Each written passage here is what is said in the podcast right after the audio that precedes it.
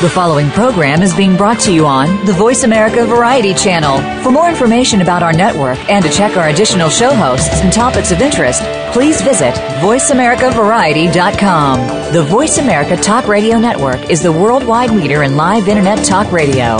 Visit VoiceAmerica.com. The views and ideas expressed on the following program are strictly those of the host or guests and do not necessarily reflect the views and ideas held by the Voice America Talk Radio Network, its staff, and management.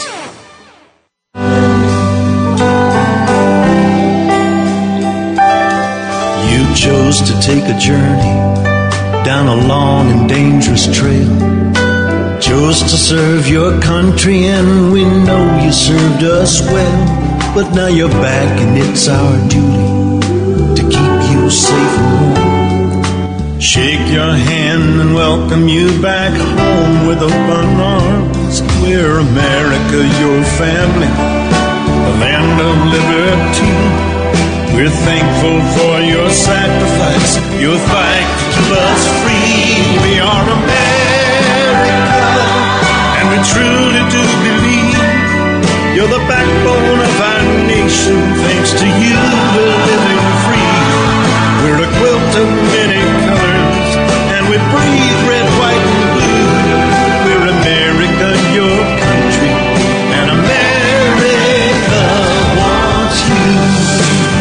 been said that we are but one generation away from forgetting our history.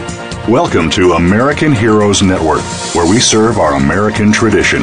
With Gary Ray, along with his co host Linda Crater, and other prestigious co hosts. In our program, you will hear firsthand the personal accounts of heroes whose unselfish actions have contributed to the traditions and values that represent the soul of America. You'll also hear from our partners and affiliations presenting news events and ways that our veterans and their families can rebuild their lives. Now, here is Gary Ray with his co host Linda Crater and other prestigious co hosts. Good morning, everyone, and welcome to the American Heroes Network. Today is October 15th, 2013. I'm Gary Ray, along with my co host Linda Crater, President and CEO for VeteranCareGiver.com. Good morning, Linda. How are you? Good morning, Gary. I'm just fine this morning. Thank you. Great. Today's show is today's show is actually about PTSD, moral injury, and subtitled "I Can Never Be Forgiven." But before we get to our guests, we're going to take a, just a couple of minutes to provide everyone with a live veteran truck update. Today's update is brought to you by First Class Merchant Services and Brave Marketing Concepts. Be sure to click on their logo on our sponsor page and see how they're supporting our veterans. Veteran Truck is about two veterans, Anthony and Tom, that are walking 2,700 miles from Milwaukee to LA for PTSD and veteran suicide awareness. Also, to more or less give recognition to Dry Hooch. Um, it's dryhooch.org, and it's a coffee shop for our veterans for peer to peer atmosphere in there. Uh, good morning, Tom. How are you? Good, good. How are you? Good. Is this Tom or is that Anthony? This is Tom. Okay, Tom. It's been 46 days since you left Milwaukee. How are you feeling? How's the Uh, we're doing? doing? We're doing pretty good. It's getting a little uh, cold out. So, Cold, huh? You're in Nebraska. Mm-hmm. yep. Wow. We uh, we got into uh, Nebraska and actually uh, went through Omaha and uh, met up with my old uh, army roommate. Um, so that was pretty cool. And then Anthony's uh, executive officers, XO, who went with him on both deployments, uh, came out and walked with us and uh, got us a hotel room. So that was pretty cool. Wow. And I heard last Thursday the film crew came back, right? Yep, they've been they've been with us. We uh, woke up, uh, got out of our tents with uh, cameras in our face again. So he's back they- at it. Are they filming you now? Uh, not right now, no. All right. Next next week we have to have them filming you for sure. Okay, we'll do that. All right. What's the next big town you're coming up to? Um, actually, we are in uh, halfway about halfway through Lincoln right now. So um, we will be heading towards York, uh, Nebraska. All right. All right. And I guess the, the walk's getting a little bit easier. Yeah, yeah. The yeah, actually, the cooler weather helps out a lot. So um, we've had only a few days where where it's rained, so we've been lucky. And you're taking off today. Yep, we're taking today off, and we'll be back at it tomorrow. All right. All right. Any incidents on the way? Uh, nothing, nothing too crazy yet. So we're thankful All right. for that. All right. Well, everyone, let's wish Anthony and Tom good luck because again, give them your support. Here's how, here's how you can do that. Just pick up your cell phone and text the word donate to 80464. 100% of your donation will go right to dryhooch.org. Good luck, Tom. Tell Thank Anthony good luck also, okay? We'll be Will providing a live updates uh, of our of their adventures every Tuesday at 11 a.m. Eastern Time on the AmericanHeroesNetwork.com. We have quite a show for you today, Linda. Why don't you introduce our guests? I'd be delighted to. Uh, first guest is Dr. Craig Bryan, who is a 2009 Iraq War veteran who served as the director of the TBI, the Traumatic Brain Injury Clinic and Theater. After his deployment, he separated from the Air Force and began a journey of extensive study and clinical research on PTSD, mental health, and suicide prevention in combat veterans of all eras. Today, he's actively involved in veterans research at the University of Utah, heading up the Department of Veterans Studies. Welcome, Craig. Good morning. Thank you for having me. Good morning. Our second guest is Jim Holbrook, who is a Vietnam veteran who went on to learn his earn his law degree and who now teaches law at the University of Utah where he met Dr. Bryan. Together, both Craig and Jim will discuss the very challenging topic of moral injury and how it relates to our current studies of PTSD, mental health, and suicide prevention among U.S. combat veterans. A warm welcome to you also, Jim. Good morning. Welcome. Good morning. Craig, why don't we begin with you today so that we can understand the term and the concept of moral injury? Would you please explain that to our listeners, what it means, and perhaps share some examples? Certainly. So, uh, so moral injury is uh, a concept that has been around for as long as there has been, you know, war and combat and battle but the term itself, moral injury, is relatively new. Um, and basically, what moral injury is, is a psychological injury that occurs um, when somebody witnesses or engages in actions or makes decisions that violate their sense of right versus wrong. Mm-hmm. And this is very common amongst uh, military personnel and combat veterans because some of the events that can violate their sense of right versus wrong, of course, might be killing others, whether combatants or non-combatants, accidentally. Um, we are also starting to uh, potentially see that maybe moral injury occurs amongst victims of sexual assault, um, or uh, even we're seeing in populations and groups such as unmanned aerial vehicles, um, where their their mission and their job is to uh, eliminate the enemy or to kill individuals who are associated with terrorist cells or with enemy combatants. And this can cause a great deal of emotional and psychological distress as a result. You know, it's interesting that you bring up the drones because I think recently it's been in the news that those who are many, many miles away operating these vehicles to indeed eliminate terrorists are showing um, high degrees of mental illness and, and real distress over from their work. Do you hmm. have what are some of the indications that someone can who do, who, who do they go to talk to i guess is where i'm going with this because moral injury seems to be a factor of war itself right yeah so uh, uh, I mean, the, the individuals that they could go talk to are the same individuals that they might talk to with other types of psychological injuries. So, mental health professionals, some prefer to go uh, speak with religious leaders, um, and particularly when we think of the notion of moral injury, uh, we see associated with these types of injuries a great deal of guilt um, and shame. So second guessing their decisions or feeling that somehow they are defective, that there's something wrong from with them. Um, in my experience treating combat veterans, a lot of them uh, make statements such as "I can never be forgiven for what I've done. I've become a monster. Who have I become?" Etc. And so we use many of the same psychological treatments that we would for other sort of more classic cases of post-traumatic stress disorder where someone fears that they are going to die and then they experience this fear response, you know, for a very long time afterwards. Um, but instead of focusing on fear, oftentimes we're focusing on this sort of this self-consciousness of there's something wrong with me or maybe I should have done something differently.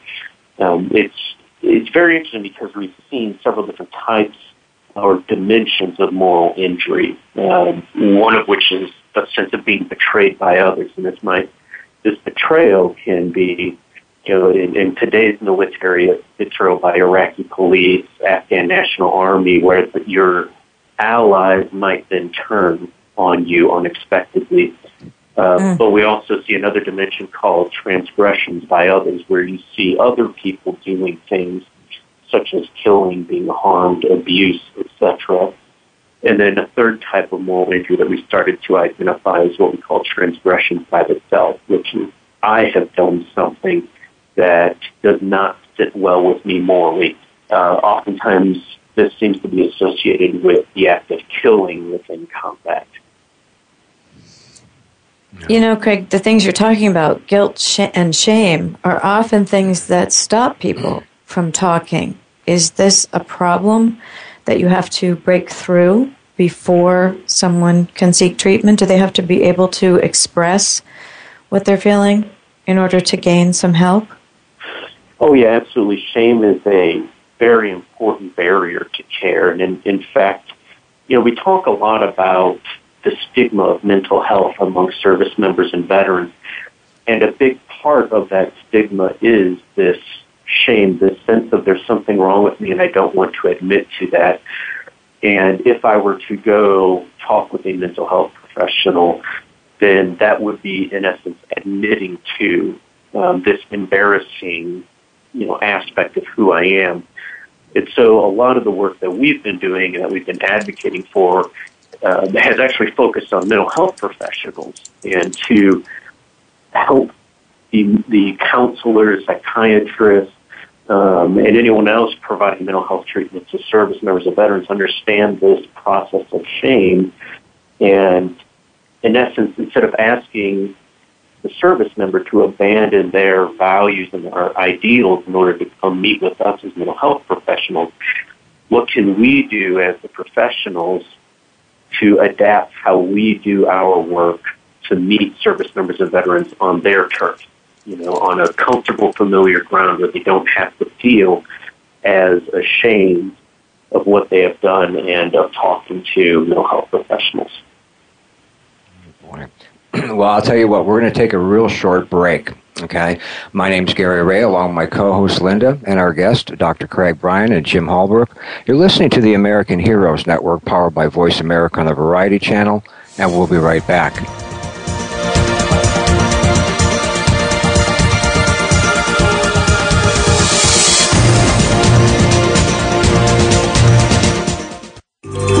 Out what's happening on the Voice America Talk Radio Network by keeping up with us on Twitter. You can find us at Voice America TRN.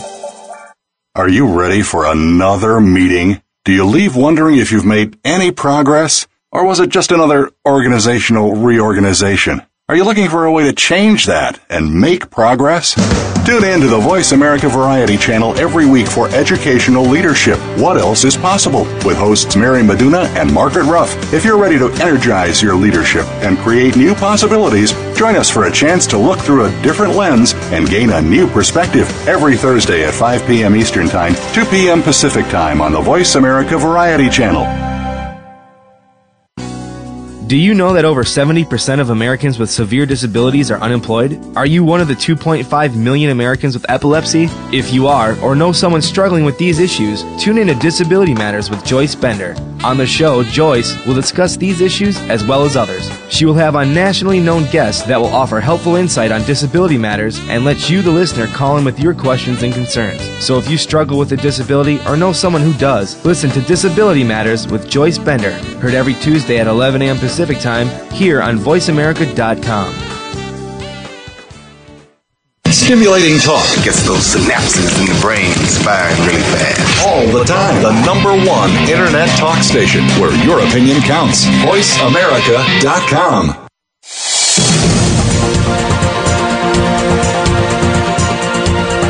You are tuned in to American Heroes Network. If you want to find out more about us or to contact us with questions or comments about the show, please send an email to American Heroes Network at gmail.com. That's American Heroes Network at gmail.com. Now, back to our program. Welcome back. We're here with Dr. Craig Bryan and Jim Holbrook. Uh, Jim, why don't you tell us a little bit about the combat experience in Nam? Um, yeah. Uh, in 1968, I was um, 24 years old. I had two degrees in philosophy.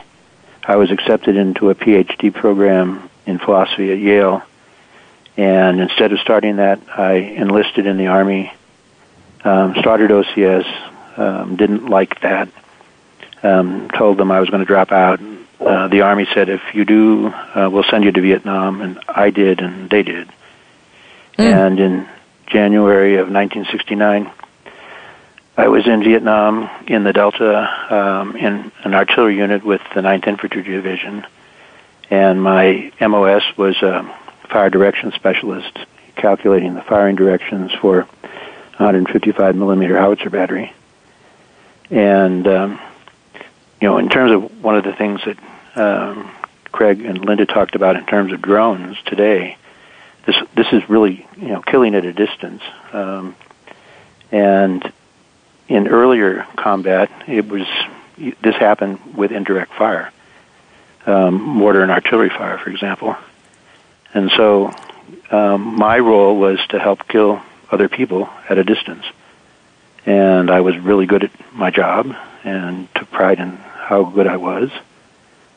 Um, and really didn't think about um, the act of killing while I was in theater. Um, it was a body count war, and at the end of every fire mission, if we um, killed somebody by artillery, we marked that down uh, with a grease, grease pencil on a sheet of acetate uh, paper and uh, radioed that up uh, through the chain of command. Um, and it was only after th- that I got back that um, I began to experience, you know, what we now regard as the classic symptoms of PTSD. Um, nightmares, you know, startling reaction, hypervigilance, um, too much drinking to go to sleep at night, um, mm-hmm. interpersonal problems, those and communication problems, all those kinds of things. Um, I realized I was really angry, but the anger anger was very diffuse.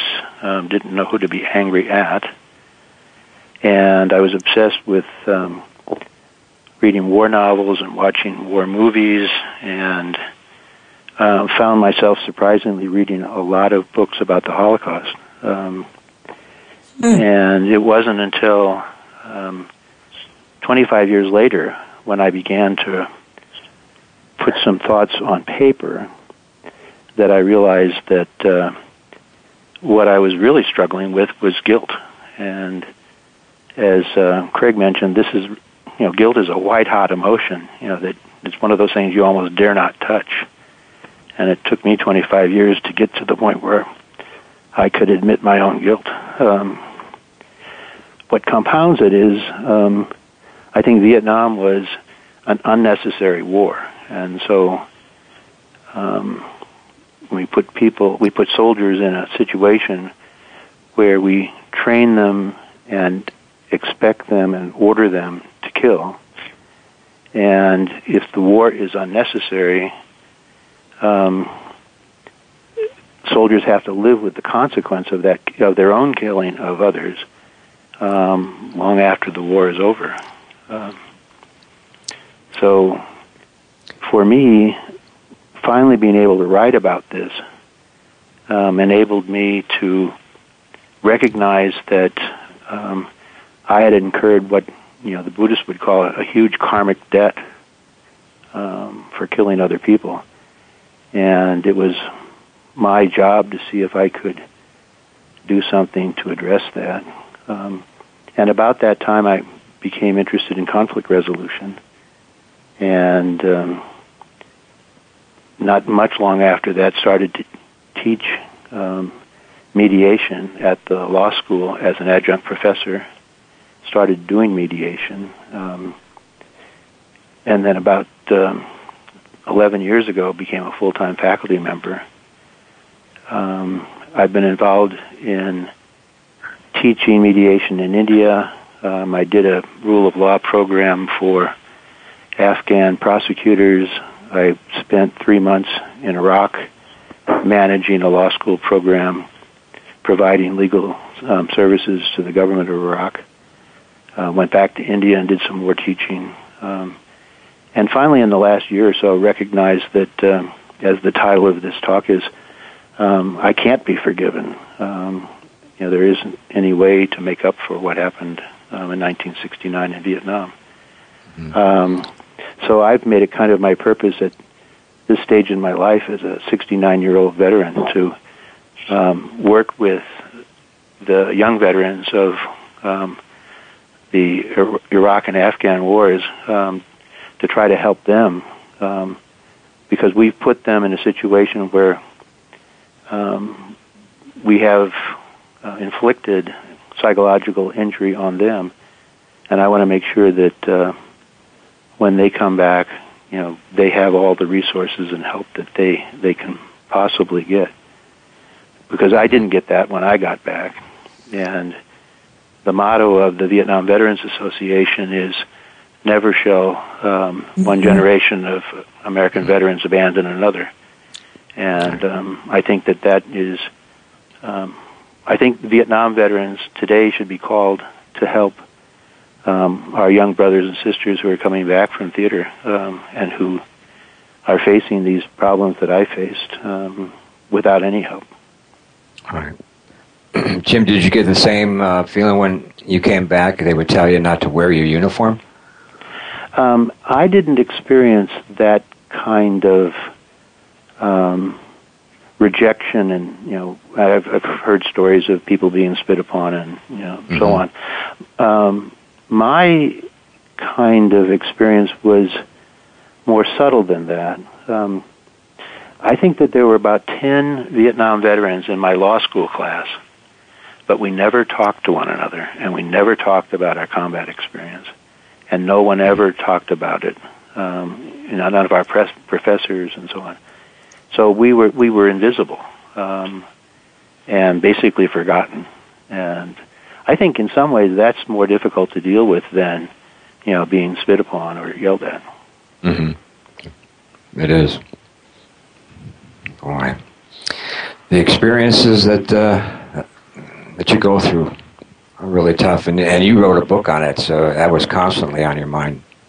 Well, uh, I think that um, writing is a way in which to regain um, one's story, and mm. which is a way to regain one's life.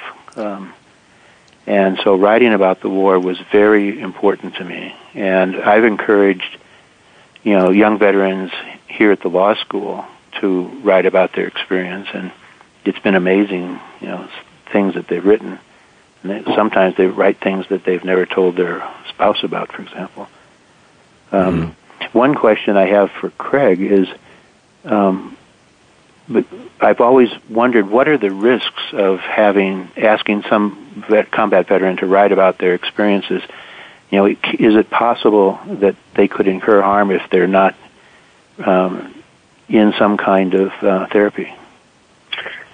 Yeah, so uh, so the the answer to that is that it sort of depends on how the writing is accomplished, and there there actually is a, a pretty good amount of um, scientific research that suggests that writing about stressful life experiences is associated with improved health, um, and we have experimented um, within our lab on writing experiences amongst uh, combat veterans. And what we find is that it's helpful for some, but not helpful for others. And I think the reason why it does not always work is because some individuals write about their experience but never really fully engage in the memories. So they kind of write about, you know, the surface experiences but not the feelings or um, the thoughts about themselves and the implications and ramifications for who they are as a person and their life as a whole. And what we know is that exposure to those emotions and the beliefs about oneself, others in the world, are what is most critical to recovery. And so when we do writing types of interventions or experiences, it's really important that the person kind of get to that core, talk about whether it's the fear, the guilt, or shame, and then also write out those things that they've been saying to themselves. Like I mentioned before, I am no good, I, it is my fault, etc. Because once they kind of connect with those underlying thoughts and feelings, that's when they can start to make some changes and understand their experience in a new way.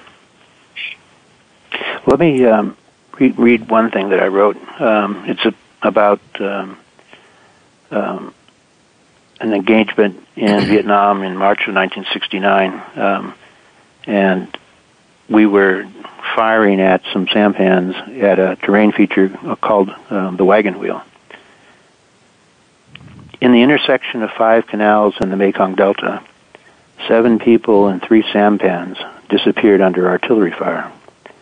I was expert at directing high explosive projectiles to scream from the sky and burst among the living. 8,000 meters and 30 seconds away, I plotted their execution on a sheet of plywood. Years later, I still wonder if we have souls, and if those souls survive our bodies, and if those souls can communicate and embrace and cry and forgive. Wow. So, this is a very challenging topic because it is bringing up very deep emotions. And I agree with Craig that writing can really accomplish a lot. And being exposed to your emotions is has been helpful to many of the young vets that I have worked with when the VA is working with them. But it has also been somewhat volatile with some because, as you say, some write on the surface. But when you write as deeply, as Jim just read, unless you are in touch with someone you can lean on as a therapist or someone who you trust fully to hold you up and support you, it can also be very much a, a walking to the edge experience. Would you agree with that? Yeah, I would agree with that. Um, I think for myself, it was a point where I had really no option but to write about it. Um, mm-hmm. And it was a re experiencing of um, all of these white hot emotions. Um, and but it was it was very cathartic, and it I hoped at some point that this would be relevant to um, to others, and um, and one of the things that I've realized is that to to have one of these you know significant traumas occur um, is not just a deficit. Um, it can also become an asset. And when I teach mediators um, at the end of my um, lessons, I tell them about my experience in Vietnam and about this karmic journey that I have and how I've dedicated my life to conflict resolution and I have them run a thought experiment. And the thought experiment is I suspect that each one of you have either um, had a significant trauma or you've witnessed it, and that your experience of trauma, either your personal experience or your indirect experience, is a reason why you are here um, wanting to do mediation. And it's amazing how quiet the room gets and several people start crying, you know, silently to themselves. And then I say, you know, this, your trauma is a huge asset because when you work with other people who have experienced trauma, they will know that you have been there too. And this is a source of credibility and connection and relevance to them. And they will trust you um, and rely on you in a way that they would never uh, trust or rely on somebody who hadn't experienced a similar trauma. Right. So I do think it is, even though it's a terrible life experience, it can become a great asset in working with other people. All right. If everybody can hold that thought, we're going to take a short break. But before we do, I want to say thanks for all the comments we hear about our unique site and mobile site. It's called a WordPress responsive site, and there's only a handful of these sites out there. Go to the website, on the computer and at the same time go to the site on the on your cell phone and you'll see what I'm talking about. And while you're there, be sure to join the Silent Hero support team and become part of the support team for as little as $26 per year. That's 50 cents a week. I'm Gary Ray along with Linda and our guests Craig and Jim. You're listening to the American Heroes Network powered by Voice America on the Variety Channel and we'll be right back.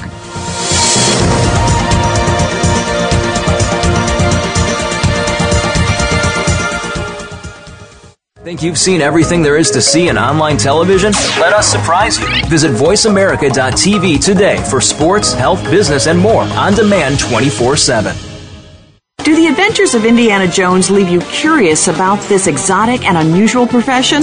If so, don't miss Indiana Jones Myth, Reality, and 21st Century Archaeology with Dr. Joseph Schuldenrein. You'll learn about forensics, ancient civilizations, and human origins. Listen to Dr. Schuldenrein and colleagues discuss their excavations and related archaeological topics, ranging from the unique to the sublime, and yes, even the mundane. Indiana Jones, Myth, Reality, and 21st Century Archaeology, live Wednesday, 6 p.m. Eastern, 3 p.m. Pacific Time on Voice America Variety. How do you know if you're living with an addict? If you think you know all the recognizable signs, you probably don't.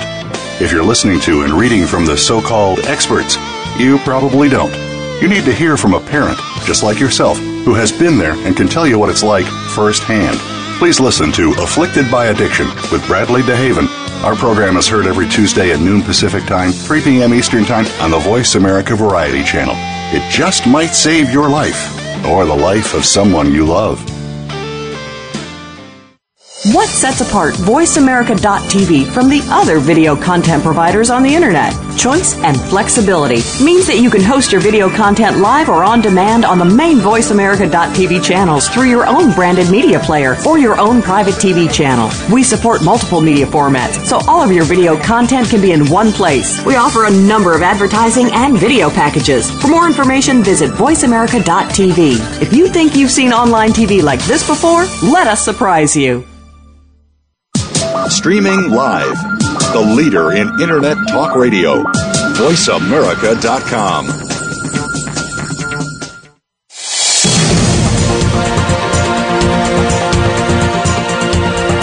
You are tuned in to American Heroes Network. If you want to find out more about us or to contact us with questions or comments about the show, please send an email to American Heroes Network at gmail.com. That's American Heroes Network at gmail.com. Now, back to our program. Welcome back. We're here with Dr. Craig Bryan and Jim Holbrook. Uh, Linda, you had a question. Yes, Craig, after hearing Jim speak of moral injury and his really intense experience, can you talk about the relationship with other mental health issues, including PTSD? Is this a unique type of injury?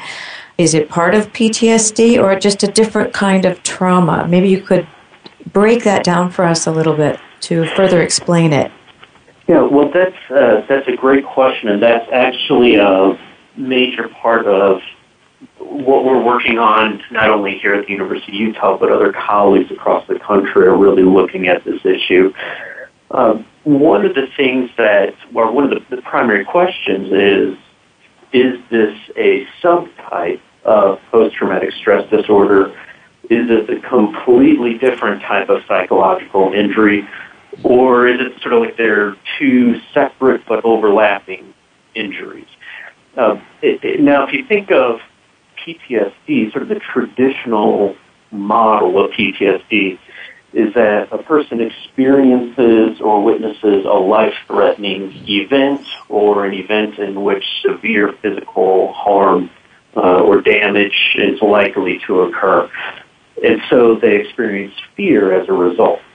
And the recovery process from this fear-inducing situation becomes stalled. And so, but what we see with moral injury oftentimes is not a fear-based response, but more of a guilt or a shame-based emotional response. Now, hmm. guilt and shame is often experienced by trauma victims, but not always.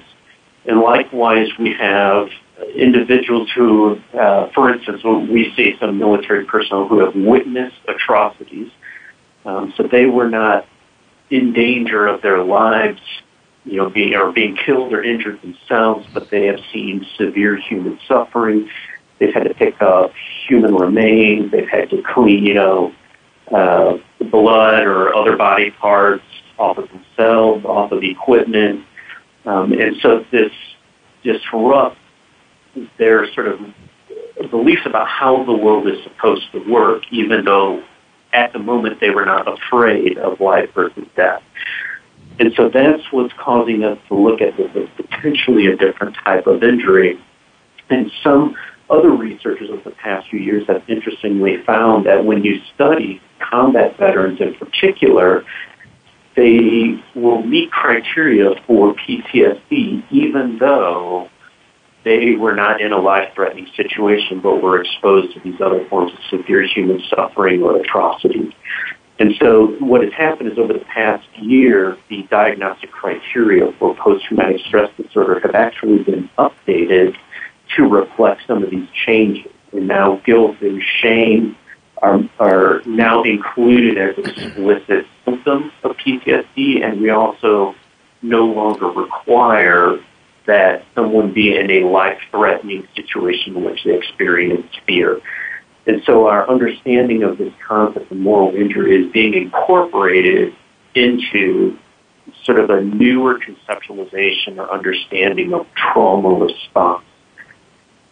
So we're, we're still doing more research. Like I said, it's only been within the past decade or so that this notion, that this term, moral injury, has kind of emerged.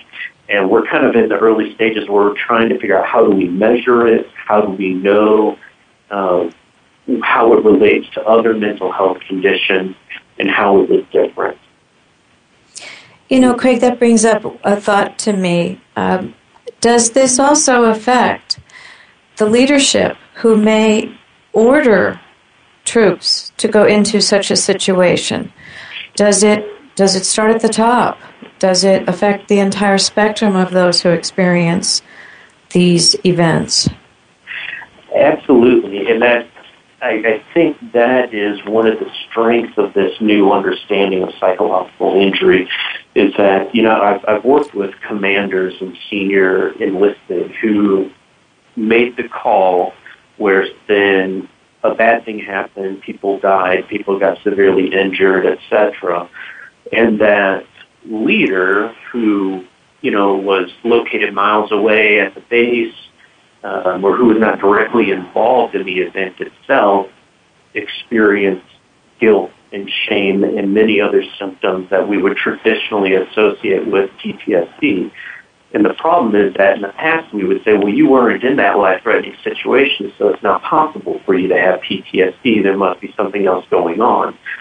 Now what we're starting to understand is, well, maybe it's not PTSD as we have traditionally thought about it. There's still a psychological injury that is causing significant distress because of the way that this event has affected that leader's sense of self and sense of the world.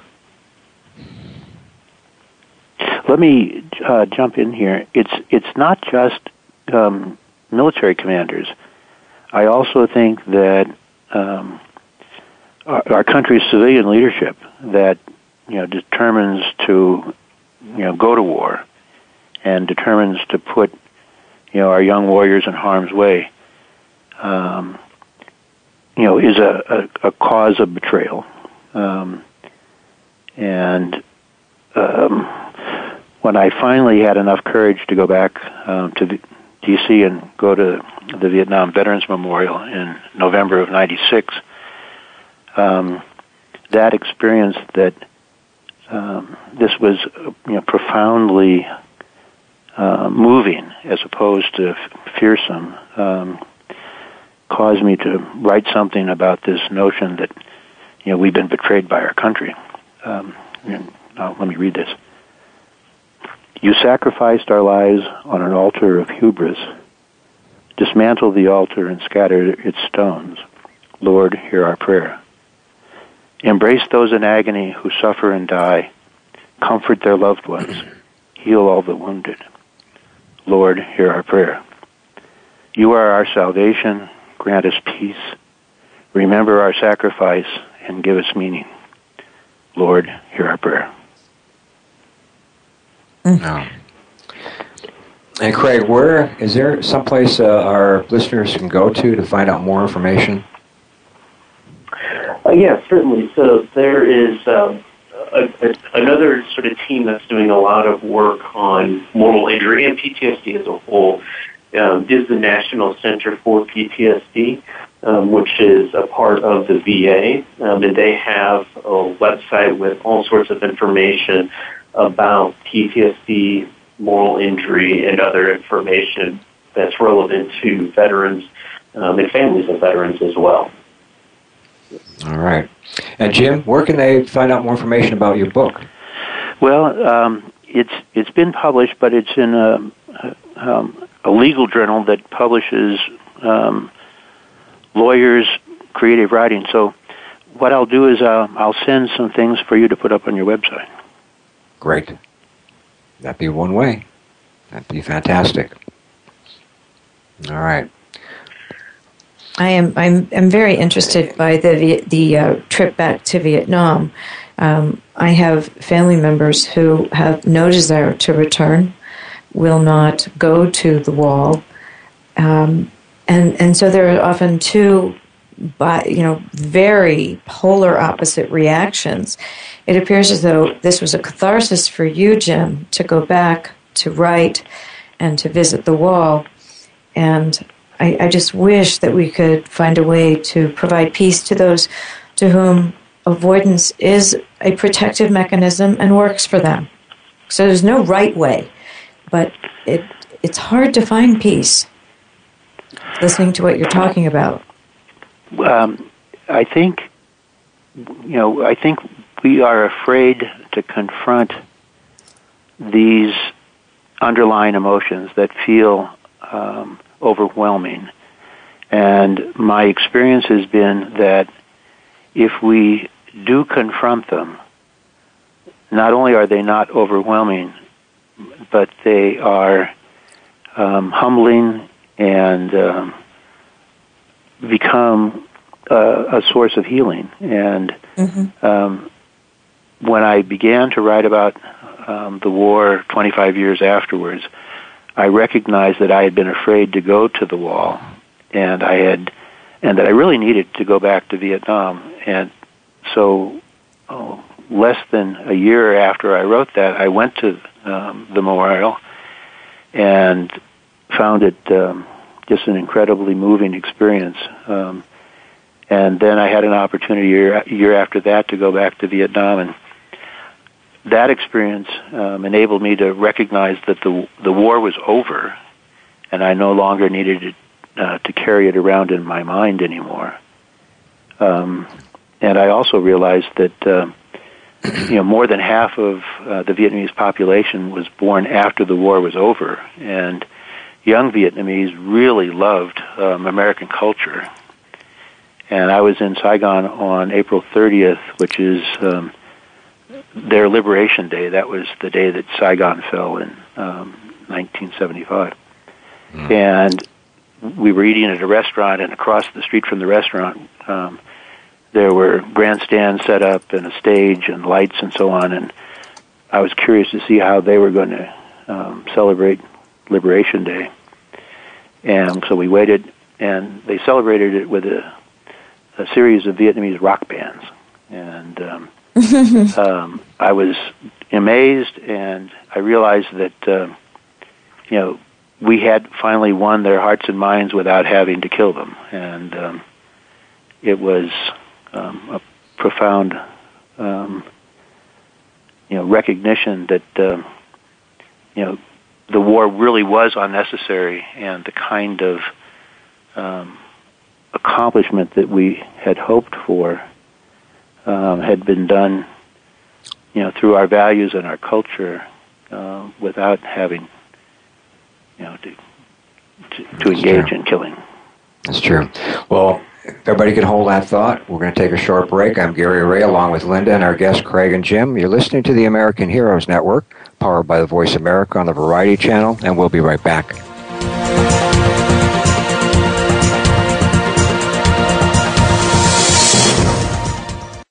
Your favorite Voice America Talk Radio Network shows and hosts are in your car, outdoors, and wherever you need them to be. Listen anywhere. Get our mobile app for iPhone, Blackberry, or Android at the Apple iTunes App Store, Blackberry App World, or Android Market. Take us on the go. It's even easier now. The Voice America Talk Radio Network has launched our mobile app for iPhone, Android, or Blackberry. Visit the Apple iTunes App Store, Blackberry App World, or Android Market to download the app powered by Aircast. It's free and no registration is necessary. In minutes, you could be enjoying your favorite Voice America Talk Radio host, no matter where you are in the car, out and about, while traveling, or anytime you can't be close to your computer. Catch up on the archives you've missed or discover new shows on the spot. Search Voice America at your favorite app store. Now you can take your favorite Voice America radio program with you anywhere. Sign up for our mobile app if you have an iPhone, Android, or Blackberry. The Voice America Interactive Radio Player, powered by Aircast, gives you the freedom to listen to any of our programs anywhere, live and on demand. No registration is required. Listen to your favorite Voice America hosts and discover new ones. Download the Voice America mobile app for iPhone, Android, or Blackberry, powered by Aircast. Visit the Apple iTunes App Store, Blackberry App World, or Android Market. Stimulating talk Gets those synapses in the brain firing really fast. all the time. The number one internet talk station where your opinion counts. VoiceAmerica.com.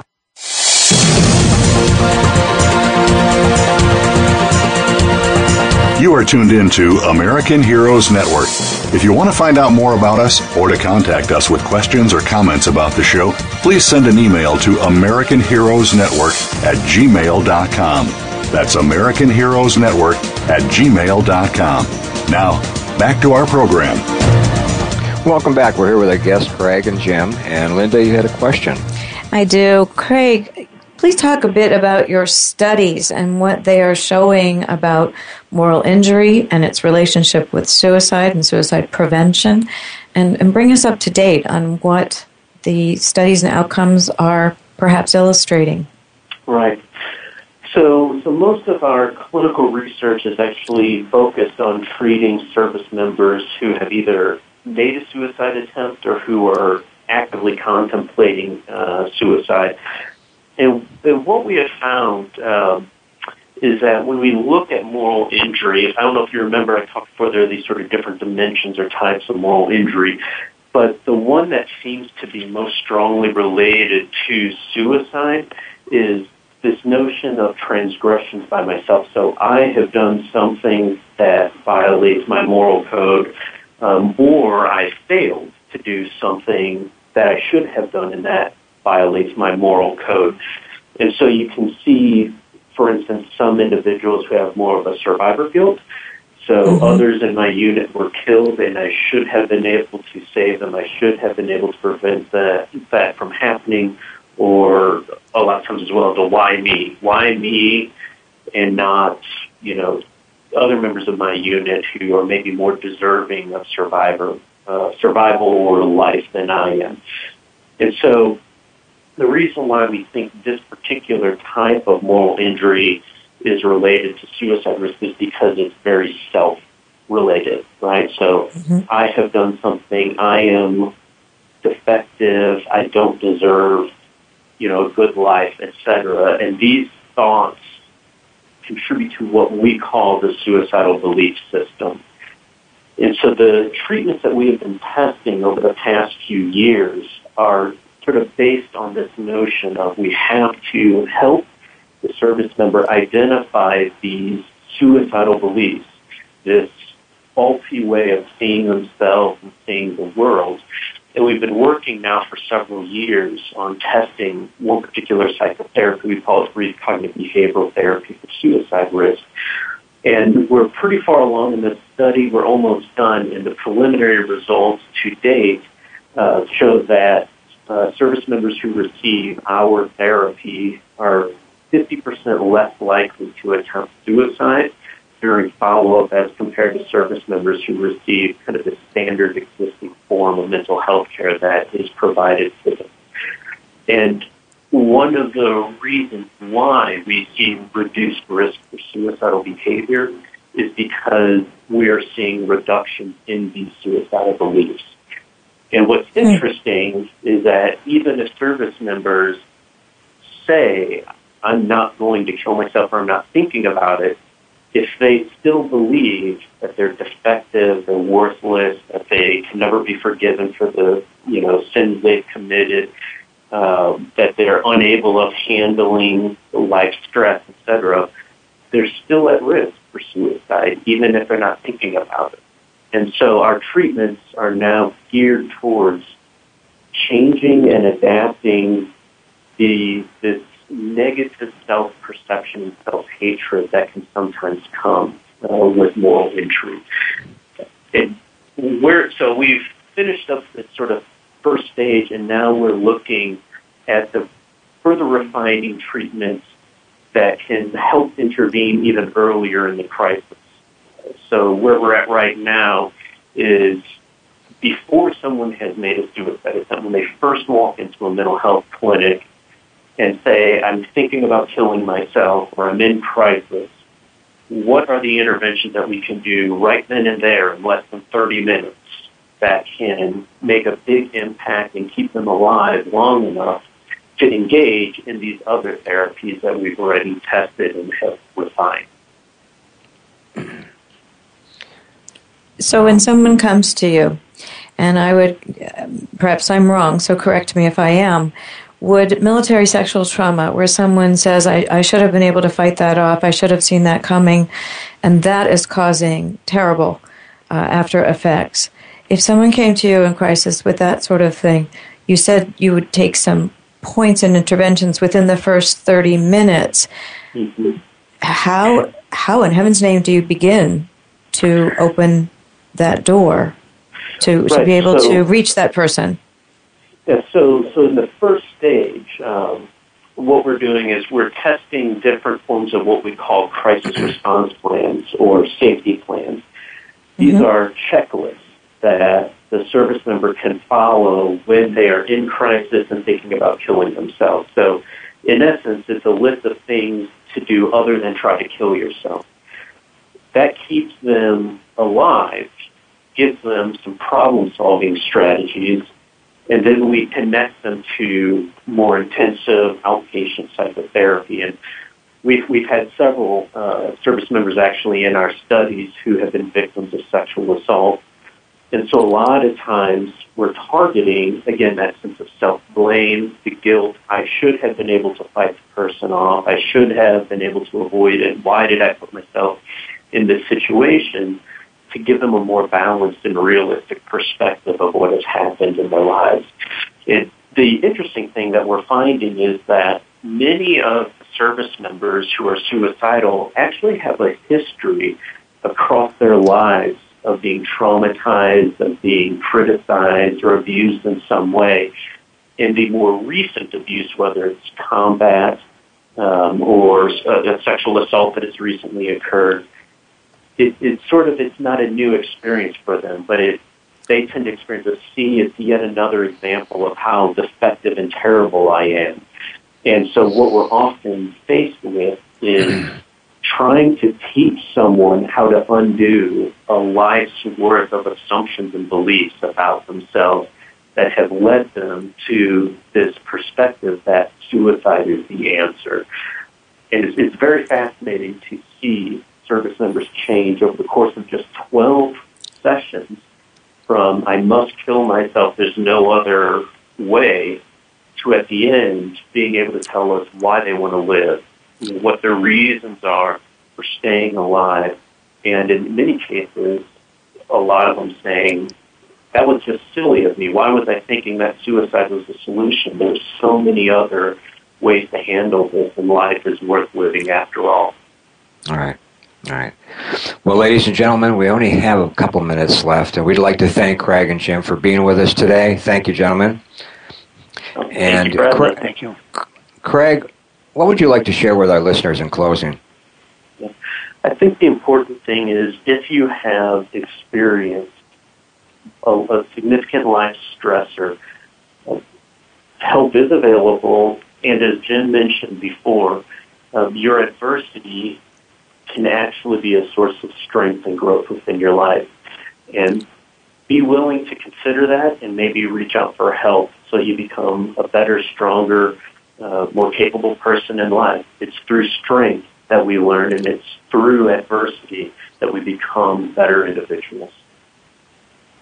All right. Jim, what would you like to say? Um, I think I'd like to emphasize that, uh, especially to our young veterans, that um, it's our country that put you in harm's way. And when you are in combat, um, moral injury occurs to many of you through no fault of your own. And it is not a sign of weakness. It's not a sign of um, any kind of mistake um, that you've made. And you, even though this feels um, incredibly overwhelming, you have the strength to be able to confront this, especially if you um, take advantage of the resources that our country now makes available uh, through the VA. Right. And right. as Craig mentioned, you have an opportunity to turn this terrible experience into an asset to help other people. Right. Linda? I'm just grateful to have these two gentlemen share their experiences, the studies that are ongoing, and the hope because adversity does build character if, as long as someone can work through what it is they're dealing with. So, thank you so much for touching on this extremely challenging topic. Yes, definitely. Just remember that we spotlight and promote the best available information of interest to America's veterans and their families, anytime, anywhere, and on any device. I'm Gary Ray, along with my host, co-host, Linda Crater, signing off, and thanks for listening to the American Heroes Network, powered by Voice America on the Variety Channel. Everyone have a great week.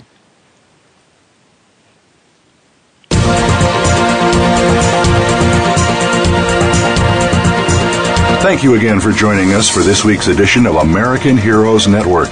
Please join Gary Ray and his co host Linda Crater and other prestigious co hosts again next Tuesday at 8 a.m. Pacific Time, 11 a.m. Eastern Time on the Voice America Variety Channel.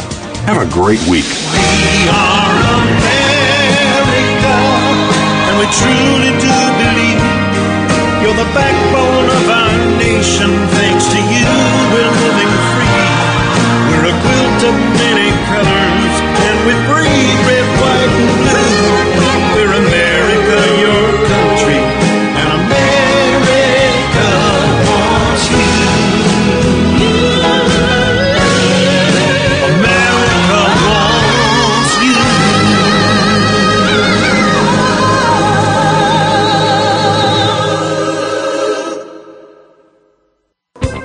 Thanks again for listening to the preceding program brought to you on the Voice America Variety Channel. For more information about our network and to check out additional show hosts and topics of interest, please visit VoiceAmericaVariety.com. The Voice America Talk Radio Network is the worldwide leader in live Internet talk radio. Visit VoiceAmerica.com. The views and ideas expressed on the preceding program are strictly those of the host or guests and do not necessarily reflect the views and ideas held by the Voice America Talk Radio Network, its staff, and management.